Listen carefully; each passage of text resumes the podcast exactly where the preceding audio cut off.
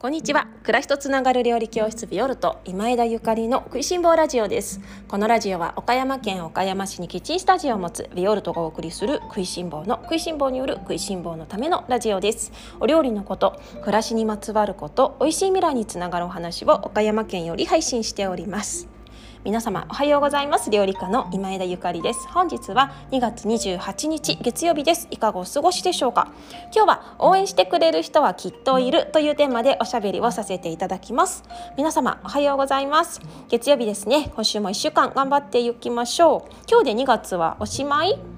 今日で2月はおしまいですね。28日までということであっという間で明日から3月ということです。いや2022年始まったと思ったらあっという間に2ヶ月が過ぎてしまって。いやはや皆様どんな2ヶ月を過ごされていますいらっしゃいますでしょうか？思い起こせば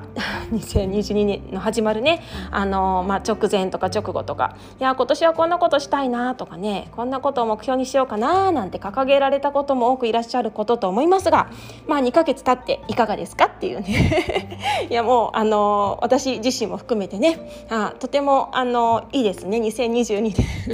思った通りあのは波乱万丈ワクワクと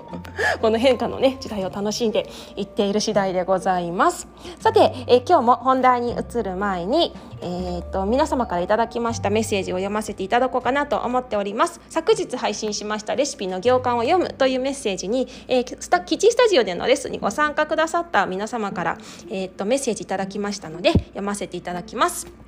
えー、第3フォロワー700人おめでとうございます。小説や絵画と同じようにレシピの行間には含みや余韻があるという話に深く納得しました。ゆかりさんがレッスンでラジオで SNS で伝えてくださることはレシピ以上のものだと思っています。浅漬けは作らなくていいの。春野菜の茹で方を覚えてねこういうところも好きです。これからもたくさん感じていきたいです。いつもありがとうございます。ありがとうございます。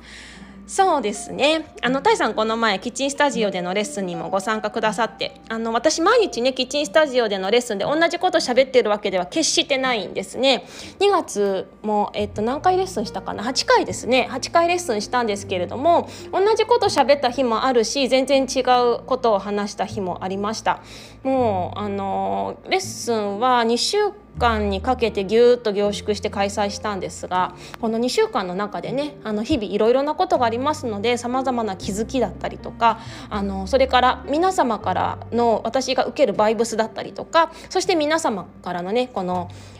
なんていうのかなメッセージとかインタラクションとか皆様の表情とかあのそういうことで話す内容っていうのが変わってくるんですよね。であの最後の日の、えっと、レッスンは昨日の配信でお話しさせていただいたようなねあの小説や絵画と同じようにレシピの業界には含みがあるんですよみたいな話をしたんですけれどもあの2回聞いても3回聞いてもいいんですよね。いいんですよねって私が言うのもおかしいんですけど自分もね含めて同じ言葉でも同じ学びでも何度も何度も聞いてもねやっぱり自分が引っかかるところって違うし何度も聞くから入ってくるっていうところもあるのでスタジオにねご参加くださってる皆様はこうしてあの2回3回とあのもう一度私の メッセージをね聞くことであのギュギュギュッとあの体の中にね心の中にあの ゆかりスピリットが入っていくのかななんて思いますが、はい、ぜひあの余韻楽しんで行間ね楽しんでお料理していただけたらなと思います。そして、えっと、リバーリバーさんありがとうございます。祝い700人イエイおめでとうございます。毎日楽しみですし前の配信を何度も振り返ったり子供たちと聞いています。インスタライブご飯早く終わらせて正座して聞かせていただきます。ありがとうございます。インスタライブにもあのご参加くださってメッセージというかコメントもくださってあのとても励みになりました。ありがとうございます。昨日ですねあの私音声配信でも申し上げました通り12時45分ぐらいから私のインスタアカウントで食いしん坊ラジオライブするよっていうようなあのご案内をさせていただきました。ちょこっと時間が遅れちゃって申し訳なかったんですが、えーと、昼ぐらいからねインスタライブさせていただきました。あのインスタライブをしたいなと思った理由は、まあ、今回あのスタンド FM のねフォロワーさんが700人を超えたっていうこととで皆様への感謝の気持ちを伝えたかったっていうのとあとはあのこうやってたくさんメッセージとかレターとかあとあのいろいろなねあの媒体でコメントメッセージもたくさんたくさんいただくんですけれどもこれをね全部あのもうありったけの思いで返すことが難しいのでインスタライブだったらすぐにねインタラクティブに皆様からのお声をいただいて私もお返しできるなと思って。であのこれからちょっとね定期的にじゃないけど不定期でね頻繁に開催やりたいと思った時に開催していこうかななんて思ってますだからスタイフとかそれから皆様から頂いたねあのラジオに関してのコメントとかそういうものを、えー、っと食いしん坊ラジオのコメントやメッセージなんかをインスタライブで私があの読ませていただいてみんなどう思うみたいなとか私がどんな風に思ったかとかご返信とか楽しいのかななんて思っているんですけど。動く 動くあの今枝ゆかりが見れて子どもたちが なんか喜んでるなんてね言ってくださった方もいてそれは人間ですからね動きますけど。いやなんかラジオって声だけじゃない？で私ラジオのね怖いっていうか、まあ、ちょっと怖いですね。ラジオの怖いところってその声だけがどん声だけでどんどんイメージが膨らんでいくじゃない。声優さんとかもさそうじゃない？とかあのラジオのあのねえっと、パーソナリティの方とかもそうだと思うんですけど顔を見てないから声だけでなんか勝手にその人物像みたいのをイメージしがちでいやなんかあまりね良すぎるイメージを抱かれると直接お会いした時とかねなんか動く私を見た時に なんか違うとかあの皆様のイメージとかけ離れていくのもなんかとても残念だなと思うのでなんかねインスタライブはあの動くあのそもっとねもっと動く 3D ではないですけどね 2D であの私をあの感じていただけますので、まあ、いいのかななんて思ってます。皆様もねなかなかインスタライブ見てもコメントとかあの慣れてない方も多いと思いますが私もすごくあの不慣れなのでぜひ一緒にあの学んで あのこの時代楽しんでいきましょう。またあの開催する時はね食いしん坊ラジオでご紹介させていただきますね。ありがとうございました。そしてアーカイブ残してないけどごめんね。まあそんなあの緩い感じで残す時もあるかもしれないしあの残さないかもしれないし気分とあのなんかいろいろ そんな感じでいきます。リリアルでねリアリアルでやっぱり見てインあのこうやってコミュニケーション取る取れることがインスタライブのいいところだと思うので聞いてるだけだったらね「食いしん坊ラジオ」のこの収録して配信してるのと同じだからあのリアルでご参加いただいてなんかコミュニケーション取れるのがインスタライブらしいのかなとはちょこっと思ってたりします。はいでは、えーと、今日の本題に移りたいと思います今日は応援してくれる人はきっといるというテーマでおしゃべりをさせていただきます昨日のインスタライブでもあのー、こんな話こんな話っていうかね私昨日のインスタライブはねあの私自身チャレンジだったんですよね。えっと、今までインスタライブ何回かしたことあるんですけどああやって喋りだけしたのは初めてなの実は。あの料理をしながら喋ったりとか皆様にお料理をどういうふうに料理するかをお伝えするインスタライブは何回かさせていただいたあとお買い物をする時の様子なんかねあと誰かと一緒にしゃべるとかはあのこれまで何回かさせていただいたんですけど一人で昨日みたいにあの喋る画面に向かってしゃべるっていうのは実は初めてだったんじゃないかなって思うんですよ。そして特にテーマがないっていうの。包丁研ぎだったら包丁研ぎでね包丁研ぎながらとかだけどもう本当にただただあの座ってみんなとの会話を楽しむっていうのは昨日のインスタライブが初めてだったのね。で私それにすごく抵抗があったんですよ。抵抗があったっていうかあの何に抵抗があったかっていうとまずライブであることに抵抗がありましたあのこの「食いしん坊ラジオ」はライブじゃないし、まあ、あの私収録して編集したりしないんですけどでも途中でなんかもう喋ってって自分の頭がぐちゃぐちゃになってきたと思ったら撮り直すことはあるんですよね。だからまああのね大体喋ったまま配信するんだけどライブじゃない。ライブじゃないから安心して喋ってるの。それからまあ食いしん坊ラジオ。このねラジオの方では声だけの配信なので私の表情とかあの今日どんな 今日はどんな服着てるかとか今日髪の毛がもうレッスンの後でぐちゃぐちゃとかなんかそういうことも気にせず喋れるのがいいところでもありあの楽なところでもあるんですけれどもただ実際この動画配信になってしまうとそこも見えちゃうのででちょっとそこがあなんかゆかりさん今日やつれてるんじゃないとか疲れてるんじゃないとか思われたら嫌だなとか思ってしまう自分の勝手なこの思い込み、まあ、あの自爆ですね。自爆リストこの前作りましたけど。ああいうのとかもインスタライブにはあった。それからそうねあと誰でも見れるっていうのもあのすごく嫌ですね。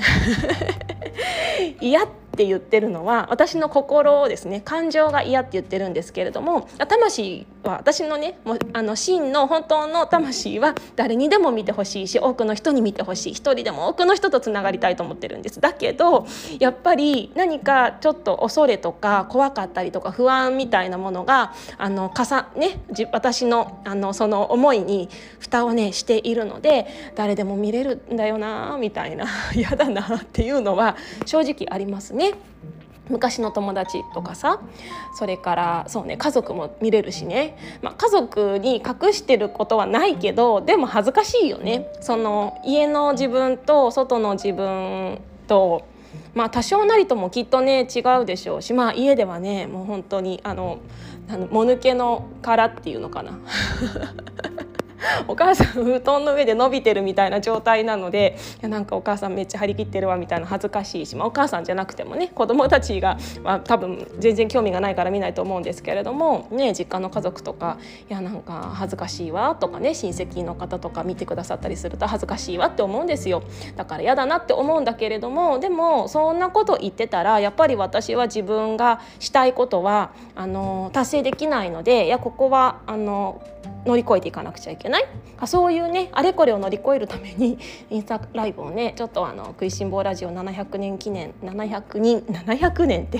700人スタンド FM700 人フォロワー記念ということでちょっと思い切ってねやってみました。あの慣れないと慣れないと多分私のこの自爆は外れないのであのどんどんどんどんギャン出ししていこうと思いますがあの私頑張るからみんなどうぞ手伝ってください。あのみんなが手伝ってくださるとしたら私がインスタライブしてる時にあのコメントください。そしたらあの私どうしよう。あと次何喋ろうって思った時にあのみんなのコメント読み上げてほっとできるから。お願いします。慣れるまでどうぞよろしくお願いします。またする時はね食いしん坊ラジオのリスナーの皆様に助けていただけないとあの私全うできませんので。あの お伝えしますごご案内しますのでねぜひよろしくお願いします。そうでそんな風にして私の夢を語自分のね大きな夢だったりとかそれからあのその夢を叶えるために必ず今の自分今の自分では夢が今の自分ではっていうかもっと成長しないと夢が叶わないもっと成長しないとでもないんだけど成長っていうかねまあその自分の本来の自分をもっと、えー、輝本来の自分をもっと出していかないと私の持ってる才能をもっともっと出していかないと夢は叶わないなって思ってるんですね。あの成長とかじゃなくてあの才能を眠ってる才能を開花させる 持ってるものを開花させるにはいろいろ、あのブロック外していったりとかねなんか自分の中でも思い込んでるものを解放していく必要があるなって思ってるんですよね。でそうなってくるとやっぱりあの変化があるじゃないですか。例えばえーと、私なんかで言うと今まで私、えっと、岡山に来てからお化粧するのやめたんですよねそれまではねもうほんとバリバリお化粧してたのなぜなら 実はあの私は客室乗務員という仕事をしていましてみんな知ってるかあのねお化粧をしなくてはいけない仕事なわけですよ。でお化粧自体すごい楽しかったし好きだったしあのほら免税店とかでめっちゃあのあの安く買えるんですよ航空会社の社員はね。あの提携とかしてるので安く買えたりするからもうなんか嬉しいっていう感じでいっぱいお化粧品持ってたしあのいろいろフライトで海外に行ったりとかした時にさまざまな国のねお化粧品売り場とか行くのもすごい楽しかった。ネイルもしてた、まあ、今はもう料理をしているのでネイルはさすがにねしたくても、まあ、あまりしたい気持ちも今はないんだけどあの、まあ、しないんですけどなんだけどあの岡山に来てから岡山が暑すぎて 岡山の夏が暑すぎてもう汗すっごいかくしお化粧落ちるしもうあの子育てにねすごく忙しかったからもうこれ化粧意味ないなと思って 化粧しなくてももう素の自分でいいわと思ってもう本当にかれこれ8年ぐらいお化粧といったお化粧をしてなかったんですよ。それこそあの弟の結婚式に出る時すらほぼすっぴんで出て行ってあの当時 当時ねまだあの元元気だったっていうか当時まだあの生きていたお母さんにねもう結婚式なんだからおなお願いだからそういうなんかもうちょっとちゃんとお化粧してって言われてお母さんの真っ赤な口紅を差し出されて「やだお母さん私こんなの無理無理」って言ってね 言うぐらいだったんだけど去年ぐらいからちょっとまたしてみようかなと思ってお化粧したりとかでお化粧すごい楽しくってでしたりとかあとねなんか美容師さんに自分に似合う髪型をあのいろいろご提案してもらって髪の毛巻いてみたりとか、まあ、とにかくねそういうあの楽しいんですよね。でそうなってきた時に「えゆかりさんどうしたの?」とか「なんからしくない」とかなんかそういうなんか色気づいちゃってって言われたこともあった43歳なのに